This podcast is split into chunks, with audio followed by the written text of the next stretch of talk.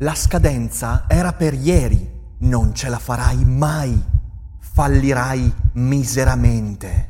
L'ansia ti consuma. Non sei all'altezza.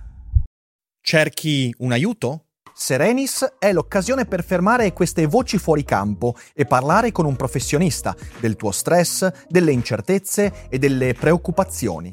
Prendersi cura della propria salute mentale è importantissimo e per questo serve il giusto interlocutore. Su Serenis puoi trovare quello giusto.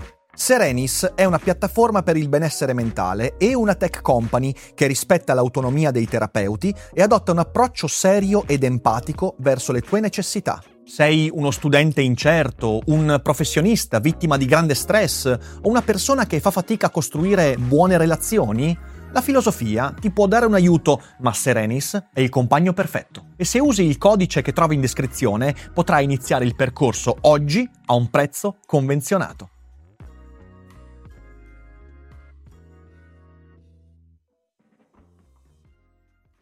Facciamo così. Non ci sono elfi bianchi, non ci sono elfi neri, ci sono soltanto elfi blu, così evitiamo discriminazioni. Ora, statemi bene a sentire, elfi blu chiaro da un lato, elfi blu scuro dall'altro, così non facciamo confusione, ok?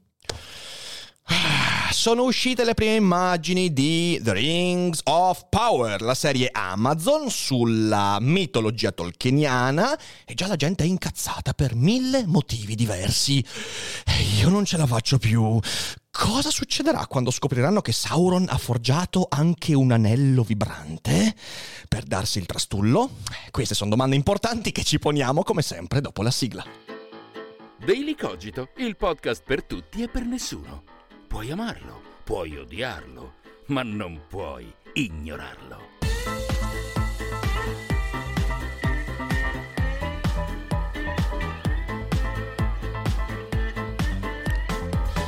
Puntata sponsorizzata da Durex e l'anello vibrante di Sauron. Un anello per zittirli tutti, per favore, per favore, non è possibile.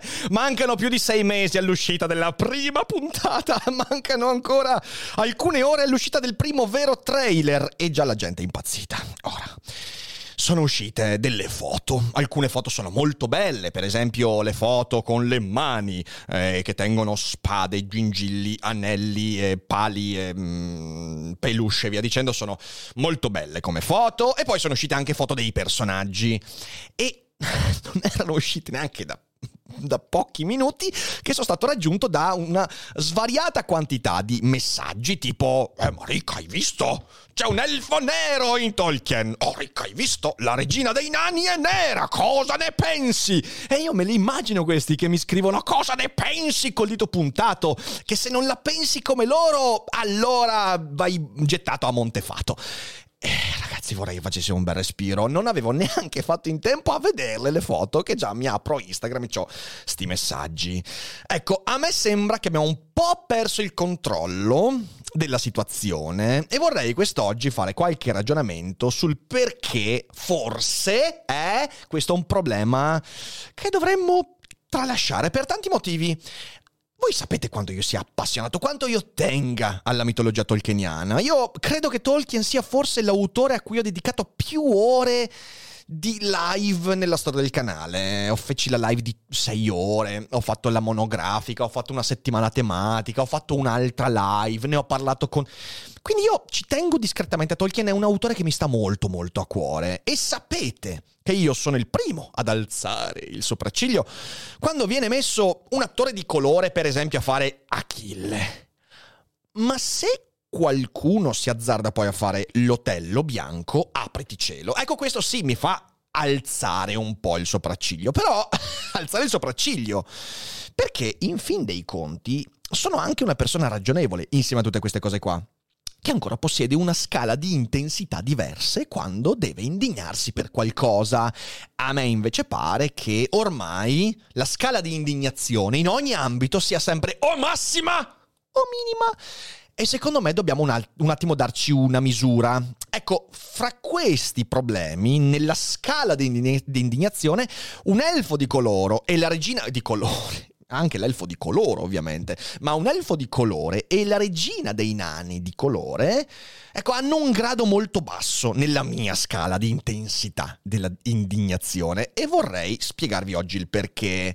Prima di tutto perché nel mondo ci sono tantissimi problemi che dovrebbero occupare la nostra mente in modo molto molto più grave. Per esempio la sicurezza della vostra dannata connessione, anche perché c'è fuori Sauron che magari mette le mani sulla vostra connessione e allora cosa che bisogna fare? Beh, è molto facile. Abbonarvi a NordVPN. NordVPN è partner di Daily Cogito da ormai un bel po' di tempo, con grande soddisfazione nostra, loro e anche vostra, perché in tanti vi abbonate ogni giorno a NordVPN utilizzando la nostra offerta. Che cos'è una VPN? Beh ormai lo sapete perché conoscete eh, la manfrina, una VPN è un metodo essenziale per mettere in sicurezza la propria connessione, soprattutto quando utilizziamo connessioni non protette. Se a questo aggiungiamo che usiamo connessioni non protette quando usiamo l'home banking, usiamo dati sensibili e via dicendo, beh, capite bene quanto sia fondamentale crittografare, quindi nascondere mascherare i dati perché lì magari c'è Saruman con il Palantir che cerca di captare i vostri dati. E invece una VPN ti permette di crittografare i dati in entrata e in uscita. È proprio un sistema di sicurezza molto molto semplice ma fondamentale. Oltre a questo una VPN ti permette anche di accedere a contenuti che non sono disponibili nel tuo paese, quindi tu navighi da Mordor. A Mordor mi dicono che la connessione non è esattamente liberissima perché insomma sapete eh, ce l'hanno con la sicurezza e quindi vuoi vedere però una serie tv che c'è nella contea oppure a Isengard, eh, ecco il Palantir Saruman c'ha già la VPN e quindi tu grazie a NordVPN accedi anche a quei contenuti che non è male, visto che ci sono tanti ascoltatori eh, di Mordor qui su Daily Cogito direi che usare NordVPN è un'ottima decisione. Con lo sconto del 73% sul piano dei due anni più un mese gratis in più NordVPN è una scelta essenziale anche perché un mese di prova soddisfatti o rimborsati non c'è nessun motivo per non iniziare oggi a usare NordVPN, sono certo che non ve ne pentirete. E detto questo, grazie a NordVPN per lo sponsor, grazie a chi inizierà a utilizzarlo con il nostro codice e torniamo a noi. Quando anni fa ho visto la docu-serie, no, in realtà una serie tv molto molto fantasy, Troy, la caduta di una città, e l'attore di colore David Ghiasi nella parte di Achille, ero sinceramente perplesso. In fin dei conti, Achille è uno degli Achei. E per quanto personaggio di fantasia, è difficile giustificare storicamente questa scelta. Diciamo che bisogna arrampicarsi un po' fra gli specchi della genealogia e della genetica, ma, e questo è un punto essenziale, ero solo perplesso. Cioè, non avrei mai scritto un post pubblico dicendo eh, com'è possibile che abbia una volta viste le foto. Ero solo perplesso perché nella narrativa fantastica e la guerra di Troia è stata storicamente avvenuta, ma la narrazione omerica è una narrazione di fantasia, il bello è quello di non dover essere per forza troppo legati a vincoli di realismo. Feci lo stesso discorso tre annetti fa, quando venne fuori il caso della sirenetta di colore. E io ho detto, ragazzi, cioè, vi indignate che la sirenetta è di colore e non che al posto delle gambe c'ha una pinna di un pesce, ma scusatemi, eh. Priorità? Quindi, sinceramente, qui mi sembra più o meno la stessa cosa. Ciò che però in Troy poi, una volta uscita la serie, mi ha davvero fatto incazzare è che David Ghiasi era un attore cane, veramente un cane con rarissimi esempi da affiancare, così come lo era da cani l'intera produzione. Ah, quello mi ha fatto incazzare. Se David Ghiasi fosse stato un bravo attore, il problema non si poneva, o meglio, il problema sarebbe rimasto a un livello di perplessità. Dici, ah, Achille, ah, così. Però va bene, non è un problema. È solo che era un attore di merda. Ecco. Allora, lo stesso è valso pochi giorni fa con il discorso di Denzel Washington in Macbeth, eh, produzione Apple. Bellissima produzione, guardatela, spettacolare. Io spero veramente che Denzel si pigli l'Oscar in mezzo al marasma di proposte che abbiamo visto in questi giorni. Che cosa mi importa del colore della pelle del personaggio se l'attore dà un'interpretazione straordinaria? Ovviamente per dare un giudizio e quindi superare anche l'eventuale perplessità e decidere se trasformarla in ammirazione o indignazione, devo aspettare di vedere il film, ecco. Però, dall'altra parte, Denzel Washington è un attore shakespeariano di formazione. Come abbiamo detto nella puntata dedicata proprio al Macbeth, recuperatevela Lui ha interpretato Giulio Cesare, che non mi sembra fosse particolarmente afroamericano, ha interpretato Otello, in questo caso sì, il Moro di Shakespeare, ha interpretato Amleto, che era danese, e in un'epoca in cui la mescolanza etnica non era esattamente al livello a cui siamo arrivati quest'oggi. Ecco, va tutto bene finché l'artista è all'altezza del ruolo che prende. Questo è stato sì, era all'altezza con Denzel Macbeth Washington, era no con David Achille Ghiasi. Ma è questo che ha un peso, è questo che dovrebbe farci decidere se il sopracciglio alzato deve diventare un urlo disperato di incazzatura oppure un uh, applauso, per quanto sommesso e magari ammirato. Le proteste di chi era indignato per Denzel stanno sullo stesso piano di chi ora punta l'attenzione all'elfo e alla nana di colore. Voglio dire, sarebbe stato molto più grave mettere una mm, ragazza di 1,85 m nel caso della nana di colore, ok? Però questo è tutto un altro discorso che non voglio aprire. C'è invece della verosimiglianza, per quanto si possa essere verosimili in un fantasy tolkieniano. Io credo che nell'ambito di queste proteste, e ne ho ricevute alcune anche per quanto riguarda Macbeth e Denzel Washington, ho bannato delle persone da, da, YouTube, cosa che io faccio raramente, però alcuni commenti erano veramente fastidiosi di gente che faceva, beh ma Macbeth è sicuramente bianco come il latte io non posso vedere questo film, beh ban. Ah, Denzel Washington è troppo scura, beh ban. Perché lì insomma, signore e signori, ci sono svariati problemi, fra cui tre problemi che io vedo molto molto forti. Il primo, incapacità di leggere il contesto, non solo artistico. Due, incomprensione dell'arte e della narrativa. Tre, fretta di giudicare mostrando una discretamente lunga codina di paglia. Aspetta un attimo. Eh, lo ripeto, eh. eh incapacità di leggere il contesto, incomprensione dell'arte e codina di paglia atteggiamenti speculari ai sostenitori del politicamente corretto, che quindi prospera su queste basi. E mi sono reso conto che tanti detrattori del politicamente corretto sono esattamente identici ai sostenitori più ferventi del politicamente corretto e che non usano il cervello allo stesso modo. Per smontare il politicamente corretto e tutte queste derive, e anche questo antipoliticamente corretto, bisogna invece usare i neuroni di cui siamo dotati, anche se sembra che a volte no. E allora partiamo con l'analisi di queste cosette qua. Che ne dite? Partiamo dall'incapacità di dare contesto. Io, questo, questo è un punto importante che adesso andiamo un po' a, a vedere. Voglio leggervi, prendendo dal dizionario del mondo tolkieniano, la quantità inverosimile di tipologie di elfi esistenti. Elfi abbandonati, Umaniar, elfi alti, elfi chiari, elfi dei boschi, elfi dei porti, elfi del crepuscolo, elfi del mare. Sono tanti, eh, sembrano le litanie del rosario. Elfi della luce, elfi delle falas, elfi delle nevi, elfi grigi, elfi occidentali, elfi orientali, elfi profondi, elfi scuri, elfi silvani, elfi verdi, i leghisti, elfo scuro. E ci sono anche dei sottogruppi, ognuno di questi ha i nomi, per esempio gli elfi della luce sono i Calaquendi, gli elfi delle nevi sono gli aiutanti di Babbo Natale, per esempio, eh, elfi occidentali sono gli Eldar, gli elfi orientali sono quelli silvani, elfi profondi sono i Noldor e via dicendo, ognuno ha un nome, tanti di questi hanno anche i dialetti, le lingue. E se noi andiamo a leggere Tolkien ci accorgiamo che questi sono tutti diversi. Sono tutti diversi, vengono descritti in modo diverso. Qual è la questione? La questione, secondo me interessante, è che questi vengono presentati quasi tutti nel Silmarillion.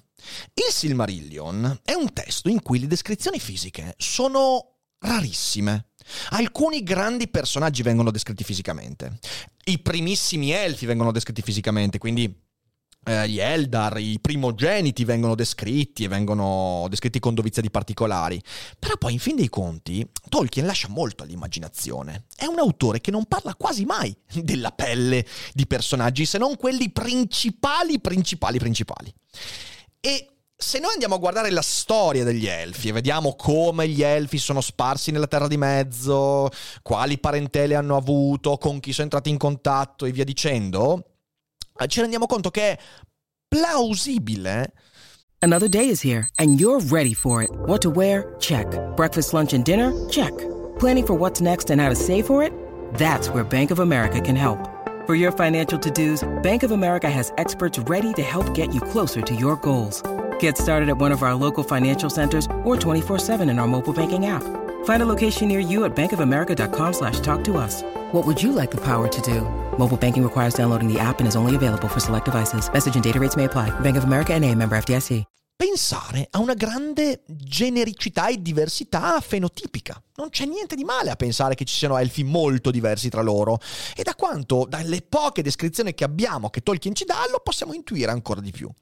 Ma d'altra parte, ma scusatemi, detto tutto questo, è proprio ciò su cui vogliamo puntare la nostra attenzione, è ciò su cui vogliamo spendere le nostre energie, è veramente questo il rumore che ci meritiamo? Forse sì, perché vorrei eh, che dicessimo tutti insieme una cosa semplice, è un fantasy, è un fantasy in cui le persone protestano perché Arondir, elfo silvano di colore, è, a detta delle speculazioni e delle anticipazioni, un lontano antenato di Legolas. Ora, sappiamo com'è Legolas, di quello Tolkien ci dà una descrizione abbastanza dettagliata nel Signore degli Anelli. Però io non credo, ecco, lo voglio dire, non credo che le geno- genealogie tolkieniane cerchino la precisione mendeliana nella, nel crossing over e nell'effettivo risultato fenotipico del modo con cui i geni vanno a mescolarsi nelle varie generazioni, soprattutto a migliaia di anni di distanza. Non credo che sia questo il punto fondamentale del mondo creato da John Ronald Reuel Tolkien. Ehm, spesso al politicamente corretto si imputa di non dare contesto. E qui non sta accadendo proprio la stessa cosa? E secondo me questo discorso diventa ancora peggiore quando le proteste ineriscono alla regina dei nani.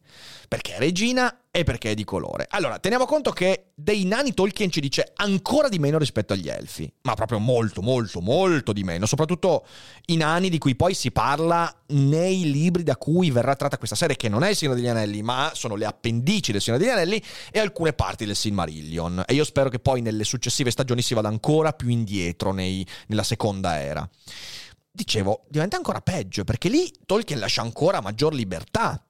E io non vedo veramente nessun motivo per non ipotizzare questo tipo di diversità. Ecco, eh, io quello che spero in questo contesto è di vedere una serie ben scritta e ben recitata. Se poi Arondir, l'attrice che non ricordo come si chiama, che eh, interpreterà la regina dei nani, dovessero essere degli attori cani, dirò la stessa cosa che ho detto con la kill di, de, del David eh, di qui sopra.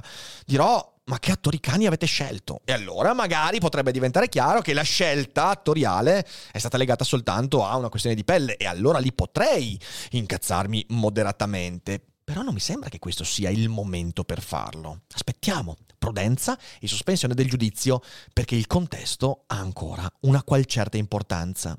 C'è un secondo aspetto però, ed è l'incomprensione dell'arte e dei limiti artistici e narrativi. Vedete, da sempre l'arte, in ogni suo senso, è riscrittura e revisione. Riscrittura e revisione sulla base di canoni che nel tempo sono cambiati. Se no staremmo ancora qua a scrivere e riscrivere l'Iliade. la Divina Commedia, e no, in realtà sono passati eh, svariati secoli fra l'una e l'altra, quindi non saremmo mai arrivati alla Divina Commedia. Comunque, lo stesso Tolkien, nelle sue opere, ha riscritto e rivisto con canoni inerenti alla sua epoca alcuni miti nordici, mescolandoli fra loro, tra l'altro. L'abbiamo parlato ne abbiamo parlato proprio quando abbiamo fatto la monografia su Tolkien. All'interno della, mono, del, della mitologia tolkieniana si incontrano moltissime tradizioni diverse. Non una sola. Eh, per esempio, se voi prendete il ruolo delle donne nella mitologia tolkieniana, vi accorgete che le donne nel ruolo che viene dato loro da Tolkien è molto diverso rispetto a quello della mitologia a cui lui fa riferimento. Il Beowulf e tutta quella mitologia di quel tipo. Cioè le donne là a malapena qualche ruolo. Qui invece nella mitologia di Tolkien le donne hanno un ruolo fondamentale. Ne abbiamo parlato anche di questo molto spesso. Eh, quindi questo è proprio una revisione, ma pensate soltanto alla metafisica tolkieniana. Tutto il discorso che dà principio al Silmarillion, quindi la Inundaile, ovvero la musica degli Ainur e quindi tutta quella mitologia, si rifà una, a una tradizione filosofica che non è vicina alla mitologia celtica a cui Tolkien fa riferimento, ma piuttosto a quella greca, romana, il neoplatonismo, quello plotiniano per esempio. Anche di questo abbiamo parlato molto spesso. E anche lì è una riscrittura bella profonda. Ora, sono certo che negli anni 50-60, qualche purista della mitologia nordica da cui Tolkien ha cercato di prendere le sue storie avrà detto ma come si permette questo professorucolo di fare questo tipo di operazione? Nessuno si ricorda di quello. Ci ricordiamo tutti di Tolkien. Stop. Partita vinta. Ecco, l'arte è riscrittura. Ovviamente in tutto questo, in tutta questa riscrittura, ci sono anche dei limiti, ci sono dei vincoli. Infatti la riscrittura non ha mai niente di male, anzi è motore della narrativa dell'arte, finché, in primo luogo, la scrittura è di qualità. Cioè, cioè le storie raccontate hanno qualcosa veramente da raccontare. E in secondo luogo, quando non ci sono contraddizioni interne e forzature. Per esempio, nell'ambito del fantasy contemporaneo non possiamo dire la stessa cosa di quando nel, mm, nella maledizione dell'erede, quindi il sequel alla eptalogia Harry Potteriana, J.K. Rowling decide che Hermione Granger è una ragazza di colore. Ecco lì non ci siamo, perché? Perché all'interno dell'eptalogia, dei sette libri, ci sono tantissimi momenti in cui tu, per quanto non venga detto esplicitamente, sai perfettamente chi è Hermione Granger e te la immagini e ti vengono dati un sacco di elementi. Eh, ci sono momenti in cui dice il, il, il pallido viso e tutte queste cose qua, ok? Quindi no, non ci siamo. Lì è una forzatura, è una forzatura fatta proprio per accontentare il pubblico. E allora lì quella non è una riscrittura di qualità, è una forzatura che si basa su una sensibilità del pubblico attuale. È quello che mi ha fatto incazzare quello. Oppure avere un Otello shakespeariano bianco Attenzione però, senza ricontestualizzazione. Perché dico questo? Perché a differenza della riscrittura di Harry Potter, che ha una eptalogia ben determinata e da cui insomma è difficile uscire, eh, i testi shakespeariani sono stati reinterpretati in tanti modi, essendo opere a sé stanti. Per esempio, sapevate che l'Otello è stato interpretato da attori siciliani? Riambientato in Sicilia, ovviamente da attori non solo bianchi, ma pure con accento siciliano, quindi con riscrittura del testo, e funzionava ed era bellissimo. Ci sono tantissimi casi di questo tipo. Ovviamente l'Otello va ricontestualizzato in quel caso lì, quindi devi dargli un connotato diverso. Viene fatto sempre nel teatro, non è un problema. Ovviamente quando qualcuno lo fa c'è sempre quello che dice "Ah no, questo è whitewashing". E ovviamente lì è un problema. Però evidentemente se io non ricontestualizzo e il testo dice Otello il Moro, cioè Iago che dice quel dannato Moro, se il tizio non è Moro, c'è qualche problema, ok? Quindi anche lì la riscrittura ci sta, va ricontestualizzata. E tutto questo, però, va soppesato al beneficio che una scelta porta con sé. Cioè, di fronte alla riscrittura e a quello che la riscrittura modifica, cosa posso guadagnarne? Faccio anche qui un esempio. Quanto abbiamo guadagnato ad avere Denzel Washington che fa Macbeth? un grandissimo attore, peraltro in grande spolvero dopo anni e anni, secondo me, di ruoli minori che non, secondo me non erano all'altezza del suo talento. Ne abbiamo guadagnato tantissimo perché questo attore ha portato un valore straordinario.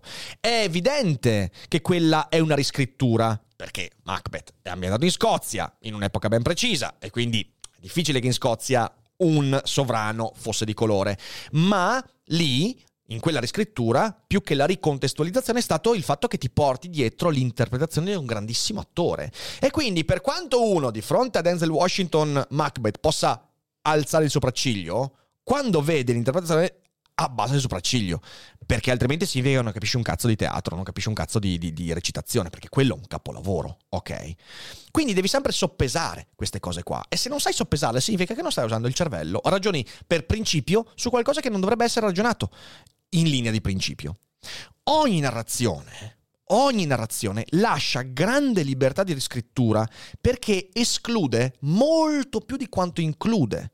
Ciò che Tolkien ha scritto e messo nell'opera sarà sempre infinitesimale rispetto a quello che potrà esserci intorno a quell'opera. E quindi la libertà di interpretazione e riscrittura è sempre maggiore. L'importante è che la riscrittura sia coerente con ciò che sta all'interno della storia originale, quindi sia canonica, come si suol dire, e che poi non sia una forzatura in cui perdiamo più di quanto guadagniamo. Nell'esempio di Denzel Washington e Macbeth, lo speculare è l'esempio di David Ghiozza e... no, come si chiama? Non Ghiozza, Ghiozza sono, sono, sono quelle cose che mangi dal cinese, come si chiamano? Eh, vabbè, lui, ok, non trovo più il nome, non trovo più il nome, dannazione. David Ghiasi? Ghiozza! Ho fame, ragazzi. Eh, quindi dicevo, eh, la differenza fra Denzel Washington e David Ghiasi è che in David Ghiasi la forzatura di avere la kill di colore non ci ha dato il guadagno di una grande interpretazione e quindi allora lì diventa criticabile. Capite come si ragiona su queste cose? Bene. Terzo aspetto però, da cui non posso esimermi. Codina di paglia? Ora, Indignarsi di fronte a delle foto su personaggi di cui ancora non conosciamo il peso e il ruolo è veramente triste, ragazzi. Cioè, io ve lo dico, ve lo dico, è triste. Indigniamoci quando eventualmente dovessero recitare male o dovessero fare cose incoerenti con il loro ruolo. Per esempio, l'amore fra elfo e nano, tipo nell'Hobbit, che non sta in piedi per tutto quello che Tolkien ha detto e per tutto quello che sta intorno. Quindi quella non è solo una forzatura, è proprio una riscrittura sbagliata eh, che, ha, che, che, ha, inserito all'interno della storia una cosa centrale che contraddice un sacco di cose scritte da Tolkien stesso. Quindi, eventualmente andiamoci per le cose che, che non funzionano nella storia. Perché io sono d'accordo che il politicamente corretto fa schifo politicamente corretto fa schifo quando ti impone delle scelte solo perché quelle scelte attualmente sono popolari. È una stupidaggine. Il fatto è che però noi possiamo giudicare queste cose solo a posteriori, perché magari l'attore che fa questo elfo di, coloro, ver- di, di, colore è veramente bravo, magari è veramente di talento, magari porta un surplus. Poi non credo neanche che sarà un personaggio così determinante, perché non, non, non, penso, che, non penso che sarà un personaggio che dice ah ti cambia la visione della storia. Sarà un personaggio secondo me primario, secondario, che ci dimenticheremo in fretta. Quindi io sono d'accordo, il politicamente corretto fa schifo, ma con questi atteggiamenti non si fa che alimentarlo in modo molto molto stupido. Chi gioca su queste energie spese di indignazione si sentirà incentivato dalla reazione di questo pubblico e lo rifarà. E lo rifarà ancora di più e sempre di più. E la domanda che dovreste, dovre, dovreste farvi, a voi che mi avete scritto e quelli che scrivono articoli e indignati, vale veramente la pena di spendere tempo ed energie così? Magari sarebbe meglio andarsi a leggere Tolkien e vedere che poi questa scelta, presa così com'è, non è neanche poi così peregrina. Poi, per concludere tutto il ragionamento, sulla serie io ho delle aspettative, sono aspettative molto caute e nessuna di queste aspettative ha a che fare con il colore della pelle dei personaggi, anzi, a sto punto fate una roba, fate come con Macbeth, buttatelo fuori in bianco e nero e siamo a posto. Allora, i miei timori sulla serie sono diversi e qui lo dico così poi ogni volta che qualcuno mi chiederà nei prossimi mesi ah, cosa ti aspetti, io manderò questo link di questa puntata. Io ho alcuni timori. Dalle immagini, dal teaser e da alcune indiscrezioni ho paura che questo possa essere una brutta fanfiction. O meglio, una fanfiction molto anonima, molto cauta, molto diluita che non è all'altezza della storia che vuole raccontare, che è una storia fighissima, quella della forgiatura degli anelli, e che rischia secondo me di essere molto molto di, di bassa qualità. Quindi il primo timore è che la scrittura non sia all'altezza della storia. In secondo luogo ho un, una paura fottuta, signore e signori, ve lo dico, perché secondo me dopo Game of Thrones questa cosa, un rischio determinante, la presenza di sesso. Ora, non sono mica bigotto, a me il sesso piace tantissimo e non ho nessun problema a vedere serie tv e con un sacco di sesso. Tranquillamente. Anzi, ciò che mi ha infastidito in Game of Thrones è che mano a mano che si andava avanti il sesso spariva. Quindi nessun problema, nessun limite. Ma non in Tolkien perché la mitologia tolkieniana è una mitologia in cui i rimandi alla sfera sessuale hanno una dimensione ben precisa e metaforica. Anche di, di, questo non ho mai parlato effettivamente, però ne parleremo sicuramente, ma io spero vivamente che non ci sia sesso in questa serie. Il sesso mettiamocelo da un'altra parte. Qui eventualmente possiamo rimandare ad alcune metafore e via dicendo. Non fatemi vedere un elfo che si scopa un nano, vi prego, non fatelo. Io, io ve lo chiedo con tutto il cuore. Se l'avete già messa quella scena, tagliatela, perché potreste fare male a un fragile cuore vicentino.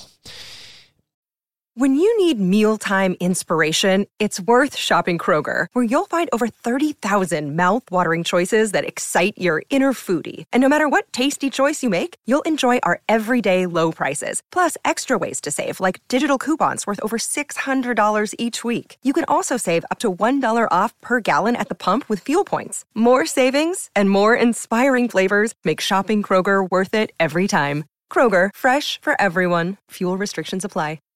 L'altra paura che ho è che ci sia la storia stravolta a fini politici, che quindi si utilizzi questa storia per mandare messaggi politici, che ne so, inerenti la crisi ambientale, inerenti la crisi con, mm, ma che cazzo ne so, Russia, Stati Uniti, oppure la questione di diritti, tutte cose che magari possono avere, anzi hanno il loro peso, è indubitabile, ma ricordiamoci che Tolkien non ha mai voluto trasformare la sua mitologia in un messaggio politico, tantomeno il Silmarillion, e in questo si vede costantemente.